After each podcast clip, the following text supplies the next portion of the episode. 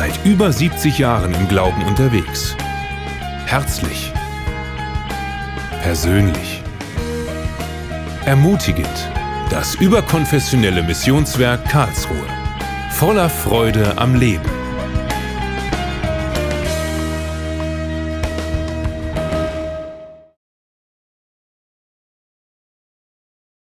Ja, ganz herzlich willkommen hier in der Christuskathedrale. Und äh, wie wir es gerade schon gehört haben, heute wäre hier ein Taufgottesdienst. Und das ist natürlich immer etwas ganz, ganz, ganz Besonderes. So ein Taufgottesdienst, das ist ja etwas wie eine Hochzeit. So eine Hochzeit findet ja nicht einfach statt, weil man sich eben mal begrüßt, zum ersten Mal gesehen hat oder irgendwie, sondern da ist ja so viel vorher schon passiert. Und wenn wir dann einen Taufgottesdienst feiern, dann erleben wir mit, wie Menschen ein Bündnis öffentlich sich dazu bekennen und eingehen. Und das ist so einzigartig und es ist sehr schade, dass das heute so nicht stattfinden kann. Aber eins ist gewiss, Jesus macht da keinen Unterschied. Wenn wir mit ihm entschlossen einen Weg gehen, dann stellt er sich zu uns. Und ich freue mich jetzt schon drauf, wenn wir das miteinander feiern dürfen und wenn wir das miteinander erleben dürfen. Also Gott hält wirklich nichts zurück. Das ist eigentlich die Botschaft von Ostern, die wir so miterlebt haben, die wir gefeiert haben. Und das ist auch etwas, wo ich so die Predigt für heute überschrieben habe. Ich habe so überlegt, wie will ich das formulieren und habe dann so die Überschrift gewählt, nimm alles in Anspruch, was Gott dir zur Verfügung stellt. Und dann dachte ich, das, das ist zu lang, das kann man ja so, das kann man ja so nicht sagen. Da habe ich es ganz verkürzt auf den Titel Nimm alles. Das hat mir irgendwie gefallen und dann dachte ich so, aber das kann man ja fast nicht sagen, weil das, das klingt ja schon fast egoistisch, nimm alles. Also wenn deine Gäste sich zu Hause so benehmen und äh, einfach äh, wirklich alles nehmen, alle Knabbersachen, alle Getränke und äh, ja, äh, dann dir die Haare vom Kopf essen, so wie, naja, okay. Also dann ist das natürlich so eine Sache. Und, aber ich habe überlegt, und tatsächlich, wenn heute hier äh, sich das anbieten würde, so habe ich mir gedacht, würde ich einer Frau einen Blumenstrauß schenken. Und ähm, dann, äh, aber ich habe mich tatsächlich auf den Weg gemacht. Und, ähm, aber der Blumenladen hatte zu. Also ich sehe jetzt schon einige, die, die, so, die, die grinsen sich einen ab und denken, ja, ja, das ist eine Ausrede, aber ich habe ein Beweisfoto mitgebracht. Der Laden hatte zu, Corona-Pause. Und äh, dann habe ich mir überlegt, also gut, ich bringe euch trotzdem einen Blumenstrauß mit und ich habe hier wieder meine Tochter dabei, das sage ich deswegen, damit auch der Sicherheitsabstand ist also in der häuslichen Familie ja gewahrt und gegeben. Ich habe also einen Blumenstrauß für euch dabei und stellt euch vor, wir hätten hier einen typisch Karlsruher wunderschönen Frühlingsblumenstrauß. Ich meine, der Markgraf von Baden, der liebte die Tulpen. Äh, zum Ende seines Lebens waren über 5000 verschiedene Tulpensorten dort im Schlossgarten angebaut. Und so nehmen wir mal an, wir hätten hier diesen Tulpenstrauß und ich würde einen wunderschönen Tulpenstrauß jetzt überreichen und da wäre die Dame und würde dann sagen, also ganz bescheiden, das ist zu beeindruckend, das ist zu umfangreich, ich nehme mir eine raus. Ja, das wäre ja, das wäre ja, das wäre ja komisch, ja. Das wäre vielleicht nicht nur komisch, das wäre vielleicht sogar irgendwie ein bisschen ja, ignorant oder wie wird man sagen, wird man das dann verachten, was man da tut? So in etwa stelle ich mir das auch zu Ostern vor, wenn wir lesen, Paulus schreibt es mal den Römern, er sagt, Gott hat sogar seinen eigenen Sohn nicht verschont, sondern ihn für uns alle dem Tod ausgeliefert. Sollte er uns da noch etwas vorenthalten? Das ist tatsächlich die Sache. Gott hält uns nichts vor. Er reicht uns so viel dar und es wäre eine Verwunderung, man würde sich irritieren, es wäre gar eine Verachtung, wenn wir nicht alles in Anspruch nehmen würden. Und ich möchte mit euch heute tatsächlich ähm, drei zentrale Punkte anschauen, die Jesus seinen Nachfolgern nach Ostern vermittelt hat. Ich könnte fragen, seid ihr bereit? Und äh, vielleicht seid ihr bereit.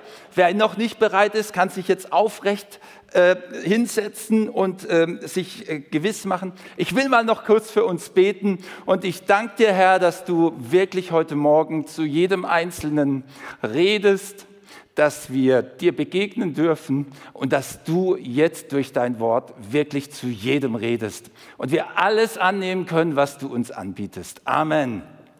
So, ich mache noch den Blumenstrauß zur Seite, nicht, dass der noch umkippt. Auf jeden Fall ähm, darfst du deine Bibel aufschlagen und ähm, wenn du deine Bibel hast, dann darfst du auch in die Kommentare schreiben, was für eine Bibel du hast. Vielleicht schreibst du rein, in welcher Übersetzung du liest. Wenn da drin steht in den Kommentaren, ich lese deine, dann weiß ich, ihr lest die Folien mit. Auf jeden Fall, ich habe es euch auf Folie vorbereitet und ich möchte euch gern mit hineinnehmen in diese ganz spannende Zeit nach Ostern. Also letzte Woche, da lesen wir quasi in Johannes Kapitel 20 ab Vers 19, wie Jesus den Jüngern begegnet ist. Und da lese ich ab Vers 19, am Abend desselben Tages hatten sich alle Jünger versammelt. Aus Angst vor den führenden Juden ließen sie die Türen fest verschlossen. Plötzlich kam Jesus zu ihnen, er trat in ihre Mitte, grüßte sie, Friede sei mit euch. Dann zeigte er ihnen die Wunden an seinen Händen und an seiner Seite. Als die Jünger ihren Herrn sahen, da freuten sie sich sehr. Jesus sagte noch einmal, Friede sei mit euch. Wie mich der Vater gesandt hat, so sende ich jetzt auch euch. Nach diesen Worten hauchte er sie an und sprach, empfangt den Heiligen Geist. Das ist also, äh, da ist echt was passiert, wenn man sich das mal vor Augen führt. Die Jünger waren zusammen und ich meine, die Jünger wussten noch nicht von diesem wunderschönen, von der ganzen Bedeutung von Ostern, von all den Dingen, sondern die waren in einer Verfassung der damaligen Zeit, die unserer heute unglaublich ähnlich sein kann. Viele heute fragen sich, wie wird das weitergehen? was, was wird die Zukunft mit sich bringen? Und meine Vorstellung, meine Erwartung, alles ist anders. Die Jünger, sie hatten eine Vorstellung. Sie dachten, Jesus würde das Reich Gottes auf dieser Erde aufbauen. Er würde die Römer aus Israel hinauswerfen. Er würde, sie hatten Vorstellungen, Erwartungen, Hoffnungen und irgendwie war alles kaputt. Und so waren sie zusammen. Und dann lesen wir weiter, das war quasi an Ostern und er begegnet ihnen, er grüßt sie mit Friede sei mit euch. Ich stelle mir vor, die Jünger waren in Schockstarre. Er zeigt es ihnen nochmal, schaut mal, ich bin's wirklich. Und dann von der Schockstarre hin zur Euphorie und dann äh, Begeisterung. Und während sie begeistert sind, sagt er dann, was ich ja gelesen habe, also, äh, wie mich der Vater gesandt hat, so sende ich euch. Neue Schockstarre, äh, vielleicht, ja. Und dann sagt er wieder, aber empfang den Heiligen Geist. Und dann lesen wir weiter. Thomas, einer der Zwölfen, der auch Zwilling genannt wurde, der war nicht dabei. Wir wissen nicht, warum der diesen Gottesdienst geschwänzt hat. Also, aber gut, er war nicht dabei. Äh, deshalb erzählten die Jünger ihm später, wir haben den Herrn gesehen. Und Thomas sagte nicht, schade, dass ich nicht dabei war. Er sagte, das glaube ich nicht. Was für ein Bekenntnis eines Mannes, der dreieinhalb Jahre mit Jesus unterwegs war. Das glaube ich erst, wenn ich seine durchbohrten Hände gesehen habe. Mit meinen Fingern will ich sie fühlen und meine Hand will ich in die Wunde an seiner Seite legen. Acht Tage später hatten sich die Jünger wieder versammelt. Diesmal war Thomas mit ihnen. Und obwohl sich, sie die äh, Türen wieder abgeschlossen hatten, stand Jesus auf einmal in ihrer Mitte und grüßte sie. Also das war jetzt acht Tage später, heute.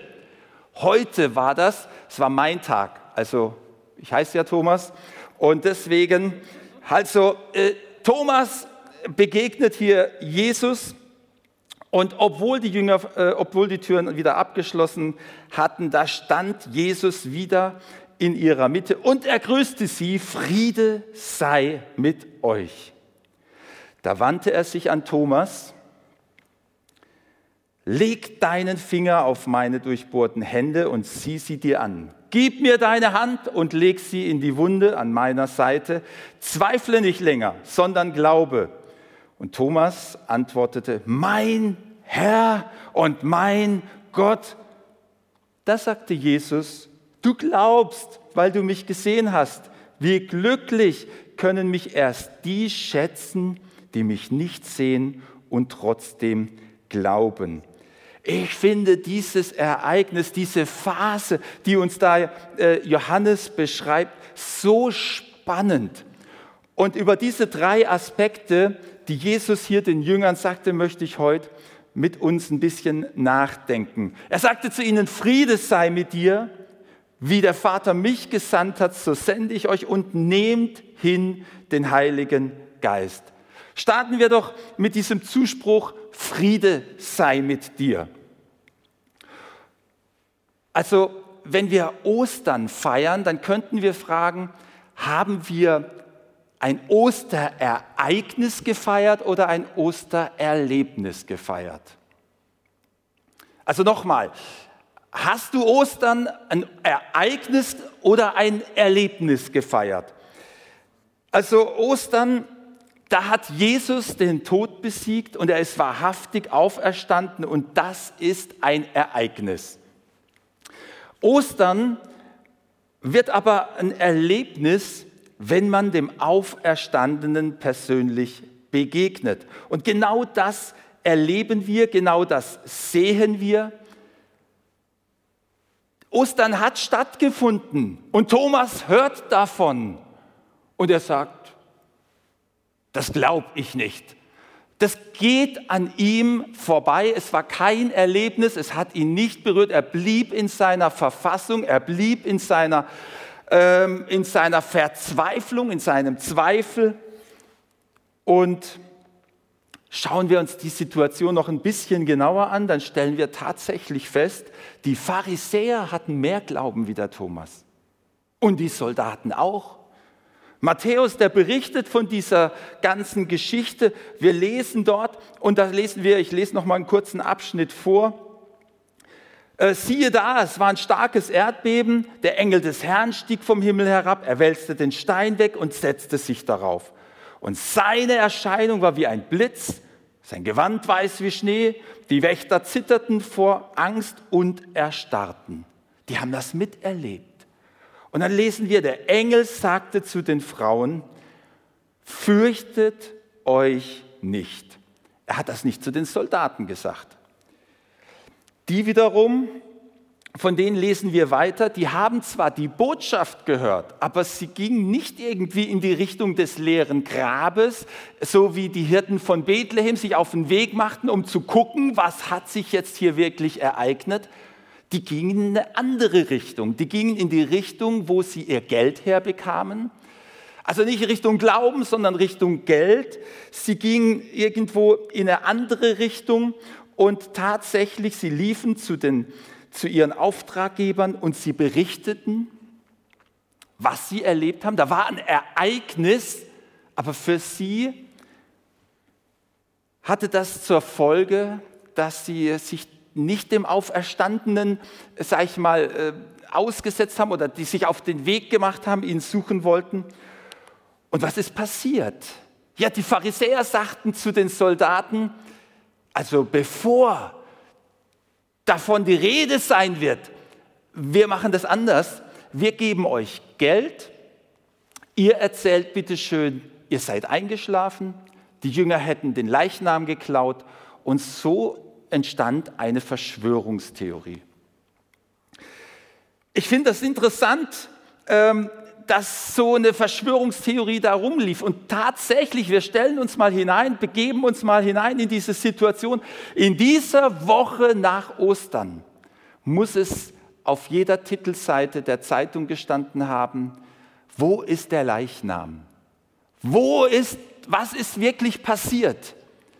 Es gibt einen wunderschönen Film, der Auferstanden heißt der ja, wo es so fast ist wie so ein bisschen ein Kriminalfall äh, dargestellt wird, wie ein römischer Hauptmann eben mit, dieser, mit diesem Auftrag ausgestattet wird, zu sagen, finde diesen Leichnam. Und ähm, man musste der Sache nachgehen. Was ist denn da? Man kann davon ausgehen, es wird garantiert eine Untersuchung eingesetzt. Man hat es äh, irgendwie versucht zu klären. Und in dieser Woche ging durch Jerusalem einmal die Botschaft, ich glaube, die haben den geklaut. Und die anderen sagten, hast du schon davon gehört? Die haben den Auferstandenen gesehen. Da gingen zwei Botschaften durch Jerusalem. Die Frage ist nur, welche hat Thomas angenommen? Ja gut, er hat gezweifelt. Und ähm, diese Sache mit der Verschwörungstheorie ist ja heutzutage total aktuell. In Zeiten, in denen so Krisen sind, in denen Umbrüche sind, da suchen ja Menschen irgendwie Antworten auf komplexe Sachverhalte, einfache Antworten. Ich habe nichts gegen einfache Lösungen, aber manchmal ist es auch nicht gut, sich einfach alles zu einfach zu machen. Natürlich gibt es Geschichten und Ereignisse und der eine macht sich dieses Momentum und der andere jenes zunutze. Aber wenn ich mir vorstelle, wie so eine große Welle, ein Tsunami irgendwo äh, so entsteht, ja, wer hat die Welle gemacht? Es gibt vielleicht welche, die reiten auf der Welle, aber achten wir doch darüber, in welcher Form wir über Dinge reden. Der Thomas, der konnte über seine Vermutung reden, der konnte die Verschwörungstheorie nehmen oder der konnte über die Verheißung reden. Du kannst also tatsächlich über vieles reden. Jesus hat den Frauen gesagt, berichtet, berichtet von dem, was da ist ich habe euch gesagt, ich werde auferstehen, berichtet, dass es sich so verhält. Was sollten die berichten? Sie sollten berichten, wie die Verheißung sich erfüllt. Und das ist eigentlich unsere Botschaft von Ostern. Wir sollen nicht über Vermutungen reden, nicht über Verschwörungstheorien reden, wir sollen über die Verheißung und über das, was kommt und was sich erfüllt, über das dürfen wir reden und eine Botschaft der Hoffnung und nicht der Panik weitertragen. Und das ist etwas, was wir bis heute nur dann tun können, wenn wir diese Worte von Jesus hören, fürchte dich nicht. Als Thomas diese Worte hörte, war der verwandelt. Bumm. Als äh, die Frauen diese Worte gehört haben, waren sie verwandelt. Und diese Jünger haben alle ein Ostererlebnis gefeiert. Sie haben den Auferstandenen erlebt und das ist bis heute wichtig. Jesus ist in dieser Zeit nach Ostern vielen begegnet, so berichtet uns die Bibel, dass sie ersehen haben, ja, er lebt wirklich. Das Grab ist leer, wir dürfen es heute sehen und ähm, ja, wir dürfen das einfach annehmen. Und so ist etwas, was wir vielleicht zunächst erstmal festhalten sollten. Ich glaube, was wir heute immer wieder neu hören müssen, sind diese Worte von Jesus, fürchte dich nicht. Und das will Jesus dir auch zusagen. Er will dir persönlich begegnen, wo immer du dich mit Angst vielleicht einsperrst, zurückziehst. Und das kann nicht nur wegen äh, Ansteckungsgefahr sein. Vielleicht bist du auch verletzt aus einer Beziehung. Vielleicht gibt es andere Dinge, warum du dich zurückziehst und in Ängsten dich bewegst. Jesus sagt dir, fürchte dich nicht. Und er will, dass wir wirklich ähm, nicht durch Angst äh, gesteuert werden, sondern aus der Zusage, die er uns gibt. Ja, ich möchte auf den zweiten Punkt eingehen und das ist, was Jesus nämlich sagt. Er sagt zu ihnen, wie der Vater mich gesandt hat, so sende ich jetzt euch. Also spätestens bei dem Wort jetzt wäre ich ein bisschen schon zusammengezuckt, wenn ich da in der Gruppe gewesen wäre. Ja gut, eine Sendung ist eine Sache, aber wenn es dann heißt, aber jetzt wird es spannend, dann äh, kann man ja nicht sagen, gut, ich bereite mich in Ruhe darauf vor oder dies oder das. Wie der Vater mich gesandt hat, so sende ich euch. Ich habe euch ein Seil mitgebracht und ich möchte euch da ein bisschen etwas mit illustrieren. Denn Ostern war nicht nur ein Ereignis, es war nicht nur ein Erlebnis, es war ein epochales Ereignis, das die ganze Zeitgeschichte beeinflusst hat. Und ich möchte mal dieses Seil hier gebrauchen als etwas, ähm, das ähm, einen Zeitabschnitt darstellt. Also wir brauchen jetzt, können das jetzt nicht alles darstellen, aber die Bibel, die gebraucht eigentlich zwei Begriffe, wenn sie über Zeit redet. Einmal redet sie über einen Kairos und einmal über Kronos. Kronos ist der Zeitabschnitt und äh, der Kairos ist der Moment. Und ähm, ich möchte uns mal hier, ich habe hier drei Zeitabschnitte vorbereitet, drei unterschiedliche Farben. Und Tatsache ist, Jesus hat an Ostern einen Punkt gesetzt, und von dort an begann eine neue Zeitepoche. Und die möchte ich mal mit Grün äh, versuchen darzustellen. Und das ist das, was Jesus sagt, wo er sagt, jetzt sende ich euch. So, da gab es eine Geschichte, die hat Gott mit seinem Volk Israel schon geschrieben. Und seine Geschichte, die ging mit Jesus in Erfüllung. All diese Zusagen, die Geschichte mit Israel, die nahm hier einen Punkt und wurde erfüllt. Und jetzt sagt Jesus, jetzt sende ich euch. Und jetzt leben wir in einem Zeitabschnitt, und das müssen wir uns mal vor Augen führen, ihr Lieben. Wir leben jetzt in einem Zeitabschnitt, wir sind genauso herausgefordert wie die Jünger seiner Zeit, als Jesus sagte, ich werde auferstehen so sagt er zu uns, ich werde wiederkommen. Also dieser Zeitabschnitt, das beginnt, wo Jesus sagt, jetzt sende ich euch. Und dann gibt es hier so ein Zeitfenster und dann kommt ein Zeitfenster, das sich dem wieder anschließen wird, wo Jesus mal wiederkommen wird. Ich weiß nicht, wie es dir geht, wenn du diese Aussage hörst, oh, Jesus soll wiederkommen. Ich könnte mir vorstellen, wir alle finden uns ganz schnell in der Haut von Thomas wieder. Das glaube ich nicht. Oder ja, wann, wann, wann wird das denn geschehen? Also Tatsache ist, Jesus hat in der Zeit nach Ostern, da hat Jesus hauptsächlich darüber gesprochen und äh, ein sehr sorgfältig arbeitender Mensch, ein Arzt, hat uns das überliefert und aufgeschrieben in der Apostelgeschichte. Und da lesen wir Folgendes, da lesen wir, diesen Menschen hat, sie, hat, er sich auch nach seinem Leiden und Sterben gezeigt und ihnen zahlreiche Beweise dafür gegeben, dass er tatsächlich auferstanden ist. 40 Tage sahen sie ihn immer wieder und er redete mit ihnen über das Reich Gottes. Was jetzt passierte ist, Jesus redete mit ihnen über das Reich Gottes. Die Jünger hatten so die Vorstellung, er würde ein Reich auf der Welt aufbauen, das Israel in seine Größe hineinführt, in seine alte Größe, in eine historische Größe. Und Jesus er erklärt es ihnen und er erklärt es ihnen und er erklärt es ihnen über 40 Tage.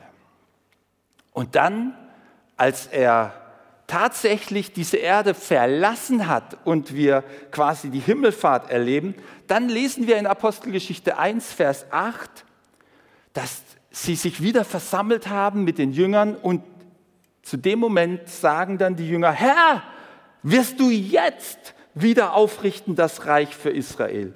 Er sprach aber zu ihnen, es gebührt euch nicht Zeit und Stunde zu wissen, die der Vater in seiner Macht bestimmt hat. Ihr werdet die Kraft des Heiligen Geistes empfangen, der auf euch kommen wird und werdet meine Zeugen sein. Und da beginnt diese Geschichte, diese zweite Phase, ein anderer Zeitabschnitt, der des Reiches Gottes. Und das Reich Gottes, das ist Jesus, er redet davon, schaut, das Reich ist mitten unter euch, sagt er an der anderen Stelle. Und es sagt er an der anderen Stelle, das Reich Gottes wird wird kommen. Und wenn man die Bibel anschaut, dann spürt man da eine unglaubliche Spannung. Und diese Spannung, die, die kann man so in diese Worte äh, fassen. Es ist schon jetzt angebrochen, aber es ist noch nicht vollendet. Also es ist schon angebrochen, aber es ist, es ist schon sichtbar, aber es ist noch nicht vollendet. Ich habe ähm, in den letzten Wochen zu Hause ein Stück ähm, Rasen neu einsäen müssen. Das war erforderlich, weil da war alles kaputt. Und tatsächlich, als wir das gemacht haben, dann haben wir uns also den Boden geebnet und dann haben wir den Grassamen ausgesät. Und dann war die Frage, funktioniert das oder funktioniert das nicht? Und ich habe euch ein Foto mitgebracht. Also Tatsache ist, es funktioniert, könnte man sagen. Wer sich diese Bilder anschaut oder dieses Bild anschaut, der stellt fest, ja, so zaghaft. Ne? Also es würde sich noch kein Rasen darstellen, auf dem man jetzt Fußball spielen kann. Unser Kleiner, der sagt, wann darf ich auf dem Rasen spielen? Sag ich, das dauert noch. Also es bricht schon an, es ist schon was sichtbar, aber es ist noch nicht vollendet. Und das ist etwas ganz, ganz Spannendes. Ich habe euch noch, ein, noch etwas mitgebracht, nämlich tatsächlich einen Kalender. Und ähm, dieser Kalender, das ist etwas, ähm, da würde ich jetzt mal fragen wollen in die Runde hinein, ihr seid ja alle Fachleute, was für einen Kalender habe ich hier in der Hand? Also ich ging zu uns in den Versand und da habe ich gefragt, haben wir noch so einen er sagt er, einen Wandplaner meinst du? Ja, okay, ein Wandplaner. Also das hier wäre ein Wandplaner. Ähm, aber man könnte auch sagen, ich habe hier in der Hand einen gregorianischen Kalender. Sieht so aus, oder? Gregorianisch. Also was ist daran gregorianisch, würde der ein oder andere sagen. Nun, wir leben in einer Zeit, wo wir die meisten eben diesen gregorianischen Kalender gebrauchen. Er ist 1582 in einer Reform, hat er den julianischen Kalender abgelöst. Und man muss ja wissen, es gibt unterschiedliche Kalender. Es gibt arithmetische Kalender, es gibt astronomische Kalender, es gibt äh, einen Sonnenkalender, einen Mondkalender. Und ähm, das hier ist also ein arithmetischer Kalender. Man beobachtet das Sonnensystem und man errechnet es. Und man hat diesen Kalender eingeführt, wie gesagt, 1582. Und am 4. Oktober musste man also die Fehler, die sich im julianischen Kalender eingeschlichen haben, korrigieren. Elf Minuten hat das Jahr sich da verschoben und über 1500 Jahre waren das am Ende zehn Tage. So, und jetzt gab es einen Wechsel von Donnerstag, dem 4. Oktober, auf Freitag, den 15. Oktober. Spannend, oder? Also ich wollte euch das sagen, weil genau das passiert hier. Wir haben hier jetzt eine neue Zeitrechnung und ähm, ich gebe den mal weg, während ich so Aufsteller euch hier mal hinstelle, weil die Frage, die sich jetzt ergibt, ist doch, wie nennen wir denn diese Zeit, die wir hier erleben, die quasi nach Ostern hier beginnt? Und ich habe euch hier ein paar Begriffe ähm, hier mitgebracht, wie wir diese Zeit nennen könnten. Manche sagen, das jetzt ist die Zeit der Gemeinde. Ja, Jesus sendet ja seine Jünger. Ich weiß nicht, ob ihr das sehen könnt, aber ihr könnt es ja hören. Also, es ist die Zeit der Gemeinde. Und weil Jesus eben gesagt hat, er kommt wieder, ist es auch eine Zeit der Erwartung. Und wenn du in die Bibel ganz genau reinschaust, und das ist etwas ganz Spannendes, unmittelbar nach Ostern, als die das alles erlebt haben, da hat ja Petrus darüber gesprochen und das Ganze auch ein Stück weit beschrieben. Die Leute haben nämlich gefragt, was, was genau passiert denn hier? Und dann sagt er, also ich erkläre euch alles und kommt dann zu der Aussage, und er sagte, und es soll geschehen in den letzten Tagen, spricht Gott, da will ich ausgießen meinen Geist auf alles Fleisch. Petrus sagt, schaut mal, Jesus ist gekommen, wie es die Propheten gesagt haben.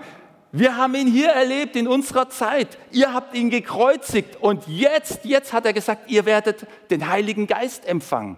Und so wie ihr den Heiligen Geist jetzt hier wirken erlebt, das war dann zu Pfingsten, so ist es schon angekündigt worden für die Phase in den letzten Tagen. Ich finde es eine ganz, ganz schöne Beschreibung zu verstehen, wir leben jetzt nicht, also der gregorianische Kalender, der funktioniert schon über viele Jahrhunderte, ne? 1582 bis heute. So ein Kalendersystem, das, das funktioniert eine ganze Zeit. Und diese Formulierung in den letzten Tagen, die kommt nicht irgendwann. Wir leben mittendrin. Seit Ostern hat Jesus zugesagt, dass eine Phase beginnen wird, wo der Geist Gottes wirkt. Und wir leben in dieser Phase der Verheißung. Und wir warten und haben einen Blick auf das, was er uns angekündigt hat. Da sagt er, ich komme wieder. Und wenn ich wiederkomme, dann wird ein gemeinsames Hochzeitsfest folgen. Also Christen kennen das, aber das ist eine, vielleicht für manche, die sich sagen, was, was, was, was, was. Aber das ist tatsächlich, was Christen glauben. Wir glauben, dass Jesus gekommen ist für uns und unsere Schuld, dass er am Kreuz gestorben ist zur Versöhnung, dass wir in Verbindung mit Gott leben können und dass wir ein ewiges Leben haben. Und dieses ewige Leben, das wird er einläuten, indem er wiederkommt. Und da wird er die Toten und die Lebenden zusammennehmen und wir werden miteinander Hochzeitsfest feiern. Eine großartige Sache. Das Ganze beschreibt er auch in diesem Buch der, der Offenbarung und Offenbarung in Griechisch. Wer kennt diesen Begriff? Ja, genau. Kennt fast jeder, nicht wahr? Ich kann hier unseren Kameramann anschauen. Er nickt hier lächelnd. Ja, das heißt Apokalypse. Apokalypse. Tatsache ist, diese Zeit könnten wir Apokalypse nennen. Aber das hat den Filmemachern so gut gefallen und äh, da werden so viele Horrorszenarien gezeichnet, dass man sagen muss, diesen Begriff, der wird kaum verwendet, wenn man so als Theologe oder als, als Bibelkenner das liest, sondern man redet eher von der Eschatologie, was wir überhaupt nicht behalten müssen. Ich will nur Folgendes sagen, wenn wir in die Bibel reinschauen und die Offenbarung lesen, dann ist das kein Horrorszenario, dann ist das ein Hoffnungsszenario. Denn es hat ein ganz klares Ziel.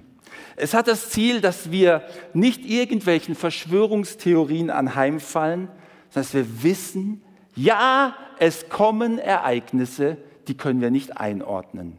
Die sind schwierig zu fassen. Und wer die Offenbarung liest, der wird auch feststellen, das ist ganz schwer zu verstehen, wenn man es denn so verstehen will, dass man daraus eine Theorie ableiten will, eine Berechnung erstellen will, wenn man sagen will, so wie die Jünger, wann wird das alles sein?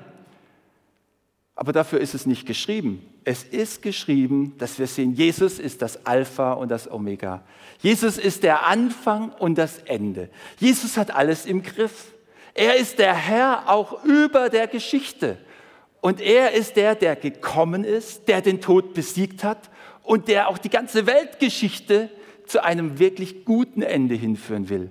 Und darum dürfen wir Hoffnung haben. Darum haben wir eine lebendige Hoffnung. Und deswegen möchte ich sagen, also diese Apokalypse ist eigentlich eine Zeit der Erwartung. Aber wir sind herausgefordert, in dieser Zeit nicht irgendwelchen Theorien anheimzufallen, sondern auch zu prüfen, wie sehr ist unser Denken eigentlich ausgerichtet oder ausgerichtet auf die Verheißung hin, von der Verheißung hin ausgerichtet, auf die Verheißung hin ausgerichtet. Und das ist etwas, was, was wir wissen dürfen. In dieser Zeit, und ich bin so dankbar, dass ich in dieser Zeit leben darf, da wird Gott seinen Geist ausgießen. Ich lese das nochmal. Und es wird geschehen. In diesen letzten Tagen spricht Gott. Da will ich ausgießen von meinem Geist auf alles Fleisch. Ist das nicht spannend? Jesus sagt den Jüngern gleich an Ostern, als er aufersteht, ich sende euch wie der Vater mich gesandt hat. Und er haucht sie an und sagt, nehmt hin den Heiligen Geist. Und ich weiß nicht, ob die das kapiert haben. Die werden geschaut haben wie ein Auto, nur nicht so schnell. Aber er hat das ihnen so zugesprochen. Und die Jünger haben vieles nicht verstanden. Mit den Emmaus-Jüngern ist er den Weg gegangen. Er sagte, bleibt in Jerusalem. Was machen Sie? Sie laufen nach Emmaus. Und dann redet er mit ihnen und während sie sagten, ach, hast du das alles gar nicht mitgekriegt? Und dann berichten sie die ganze Katastrophe und ihren Frust. Und sein Kommentar war, O ihr Trägen, ihr Toren zu trägen Herzens zu glauben. Wir müssen sehr darauf achten, dass wir unseren Blick und unser Herz mit dem füllen, was uns Jesus sagt. Er sagt, fürchte dich nicht. Er sagt, fürchte dich nicht. Und er sagt, und ich sende dich. Schau mal, Angst führt uns wirklich so in, eine, äh, in einen Rückzug. Aber wenn wir uns senden lassen, dann haben wir eine Zuversicht und er gibt uns eine wunderbare Ausrichtung und er sagt, in dieser Zeit, in diesen Tagen, da werde ich meinen Geist ausgießen. Und dieser Geist, der ist wie ein Wind. Ja, das ist ein Begriff, der in der Bibel auftaucht, auch für diesen Geist. Er sagt, es ist wie ein Wind und es ist so was Spannendes. Also wenn ich an den Wind denke, dann denke ich auch sofort an ein Segel. Und ich habe euch ein Bild von einem Segel mitgebracht und habe gedacht, boah, es ist wirklich die Frage. Jesus sagt hin, nehmt hin den Heiligen Geist. Wenn wir uns vorstellen, Jesus sagt, nehmt hin diese Kraft und diesen Wind des Heiligen Geistes, dann stellt sich doch sofort die Frage, was machen wir mit unserem Segel? Tun wir das hissen und spannen, dass der Wind rein kann? Oder bewegen wir uns vielleicht im, am Hafen und sagen uns, lass mal das, lass mal das äh, Segel besser zu und ähm, ist ein bisschen zu gefährlich. Jesus sagt folgendes, geh auf dein Schiff und äh, schau nicht zu, wie andere segeln, sondern hisse dein Segel. Mach es hoch, lass den Wind des Heiligen Geistes wirklich in dein Leben hinein. Und ich muss uns Folgendes sagen. Einen Wind bekommen wir immer ab. Also Paulus, er schreibt mal den Ephesern und sagt, achtet darauf, dass euch nicht der, jeder Wind der Lehre hin und her wirft. Also diese, entweder es erwischt uns der Wind der Verschwörungstheorien oder wir machen unseren eigenen Wind, unsere Vermutungen oder wir bauen auf die Verheißungen und sagen uns, ja, wir leben in der Zeit der Verheißung. Wir leben in diesen Tagen, von denen Jesus geredet hat. Und das ist eine wunderbare Zeit, wenn wir das wirklich wissen dürfen. Wisst ihr, ich fahre eigentlich gerne Fahrrad. Und schon als Kind bin ich gerne Fahrrad gefahren. Und zur Schule, dann habe ich also mit meinen Eltern diskutiert, ob ich nicht mit dem Fahrrad zur Schule fahren kann. Es waren einige Kilometer. Eigentlich sollte ich Bus fahren, aber ich habe dann gedacht, ah, das Busgeld kann man doch anderweitig ausgeben. Am Ende bin ich Fahrrad gefahren und ich hatte dann Freiheit. Und das war dann die Freiheit, dass wenn die Schule aus war und ich auf dem Heimweg war, ich an der Eisdiele vorbeifahren konnte. Und äh, ja, also es war Freiheit, Fahrrad und Freiheit. Aber wisst ihr, beim Fahrradfahren ist auch so eine Sache, wenn du Gegenwind bekommst. Es ist so eine, so eine Herausforderung. Es ist gar nicht immer leicht, Kurs zu halten, wenn dich der Wind erwischt. Fahrradfahren mit Gegenwind, gut, heute gibt es die E-Bikes, aber wir müssen, wir müssen uns dessen bewusst sein, wir kommen aus eigener Kraft nicht mit allen Winden zurecht. Und Jesus sagt, ich gebe euch meinen Geist. Ich gebe euch eine Kraft, die hilft euch, Kurs zu halten. Und das ist etwas, das wir wirklich, wirklich annehmen sollen. Wir sollen das alles annehmen. Und das ist das, was ich uns eigentlich heute so wirklich so von Herzen gerne zusprechen möchte. Nimm alles an. Nimm an, dass er dir zuspricht, fürchte dich nicht. Und nimm auch den Auftrag an, dass er sagt, ich sende dich. Du hast hier und heute einen Auftrag. Und wir dürfen einfach nur davon berichten, dass Jesus auferstanden ist, dass er uns begegnet ist, dass er in unserem Leben wirkt und dass er uns eine wunderbare Perspektive gibt. Ich finde, das ist so viel wert. Wir brauchen, wir brauchen das und wir dürfen das weitergeben. Wir leben nicht einer willkürlichen Welt, die irgendwem überlassen ist, sondern Gott hält die Welt in seiner Hand. Er hält uns. Er hat alles im Griff. Auch wenn wir manchmal die Dinge so lesen, selbst in der, in der Offenbarung, wo wir sagen, wie, wie, wie ist denn das zu verstehen? Ja, mit menschlichen Worten manches nicht einzuordnen und richtig auszudrücken und schon gar nicht zu systematisieren. Aber eines ist da, die kraftvolle Zusage, Gott ist mit uns. Und er sagt dir, und, und meinen Geist gebe ich dir. So hast du Trost, du hast eine Bestimmung, und du hast eine Ausrichtung, du hast eine Ausstattung. Lass dich senden, lass dich füllen und sei ausgestattet mit dem Frieden Gottes. Und wenn wir das sind, dann werden wir weder über Verschwörungstheorien nachdenken noch darüber reden, sondern wir werden auch nicht unsere Vermutungen und Spekulationen entfalten müssen. Wir haben einen Auftrag im Hier und heute. Wir haben einen Auftrag jetzt und müssen gar nicht darüber verwirrt sein, was, wie, wo, Jesus sagt uns, jeder Tag hat seine eigene Aufgabe und wir dürfen heute uns einfach auf diese Zusagen Gottes stellen. Ich wünschte so sehr, ihr wärt jetzt hier und wir könnten eine gemeinsame Zeit haben in der Gegenwart Gottes, wo wir sagen, wir wollen uns das von Jesus persönlich zusprechen lassen. Wir wollen uns zusprechen lassen und es ganz persönlich annehmen, dass wir sagen, ja, Friede ist mit uns. Ja, sein Friede soll in uns regieren. Und ja, ja, wir lassen uns senden. Und wenn du heute da bist und sagst, ich will, dass dieser Friede in meinem Herzen wirksam ist, dann, dann nimm diese Worte Jesu an. Du kannst es ganz einfach aussprechen, ganz einfach dir ähm, einfach auch als ein Gebet formulieren. Ich kann dir da auch gleich eine Formulierungshilfe geben. Aber wenn du auch da bist und sagst, ja, ich würde mich auch füllen lassen, dann brauchst du nur sagen, Jesus, ich nehme den Heiligen Geist gerne an. Wir haben so ein kleines Büchlein, das wir gerne äh, weitergegeben haben. Das heißt dann sogar die Taufe im Heiligen Geist, hat mal Reinhard Bonke geschrieben, der leider erst kürzlich zum Herrn gegangen ist. Aber wenn du Fragen hast dazu, die vielleicht heute bei dir angestoßen wurden, aber wo du sagst, ja, wie kann ich das wirklich machen? Du darfst uns schreiben. Du kannst uns wirklich gerne eine E-Mail schreiben oder du kannst uns auch per Post schreiben. Am besten, wenn du per E-Mail schreibst, schreibst du an info.missionswerk.de. Wir können dir so ein Büchlein schicken. Es ist gar nicht so schwer, du bekommst das einfach. Oder wir haben ja auch dieses wunderschöne Buch Du bist wertvoll in 30 Tagen näher zu Gott. Wisst ihr, wichtig ist, dass wir in diesen Tagen uns wirklich, wirklich auf Jesus fokussieren.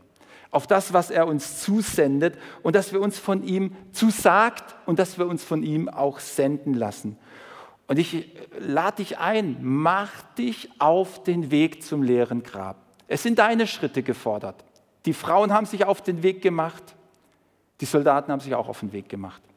Die Frage ist, wirst du ein Osterereignis haben oder ein Ostererlebnis haben?